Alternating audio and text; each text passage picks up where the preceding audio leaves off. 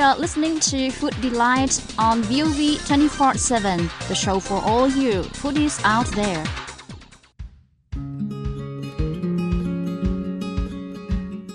Welcome to VOV 24 7's Food Delight, where you can discover a variety of food from different areas and regions. I'm Kim Chi, your host for the show.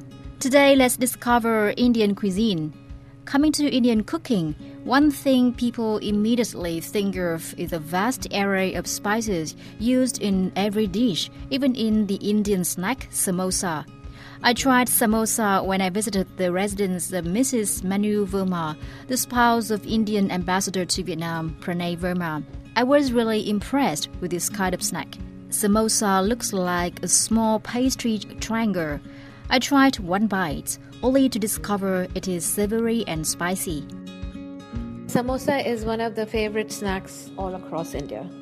Any gathering, any uh, get together, oh, let's have samosa and jalebi. It has a crispy outer shell in a triangular form, filled with mainly potato, um, spiced up with different herbs and spices.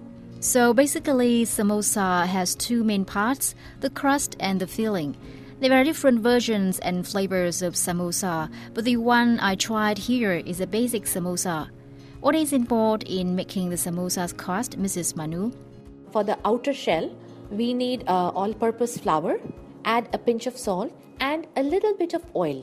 Suppose we are taking one cup of uh, flour, then we would use one tablespoon of oil and then knead it hard, uh, adding water.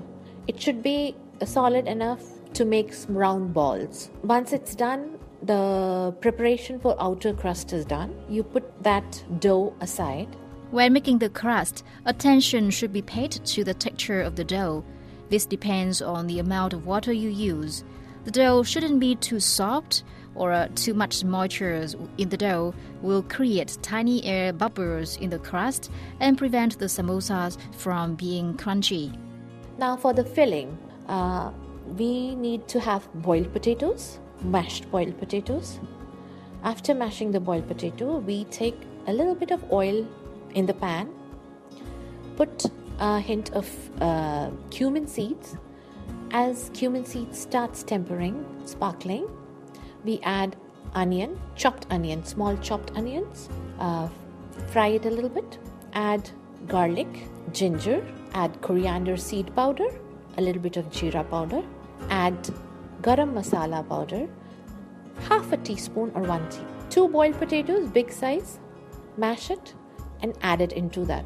A little bit of turmeric, very drop, not too much, for the color and the flavor. And then you add um, the potatoes and you fry it together. After it's fried, add salt to your taste, and in the end, fresh chopped coriander leaves. Add it, it will give the flavor. If you want chilies, you add green chilies. If you want red chili powder, you can add red chili powder according to your taste. The key to special flavor of samosa is a combination of different spices in one samosa, namely garlic, ginger, coriander seed powder, garam masala powder, turmeric, and chili. When the dough and the filling are ready, it's time to shape the samosa.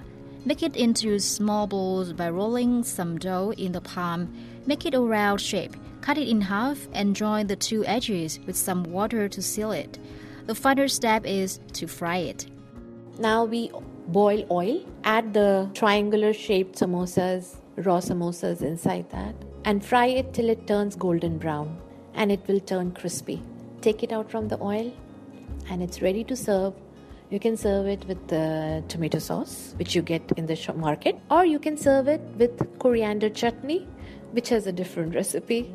As far as I know, chutneys are basic staple sauces in Indian cuisine. You have different kinds of chutney. What is coriander chutney? Coriander chutney is nothing.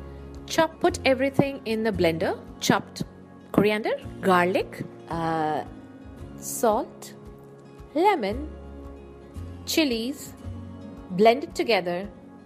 A little bit of water, blend it together, and it's ready. It should be a little thick. Different parts of India have different flavors of samosa.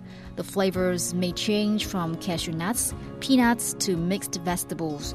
This is also a nice recipe for any vegan. Thanks, Mrs. Manu, for your special insight into Indian food. Goodbye for now.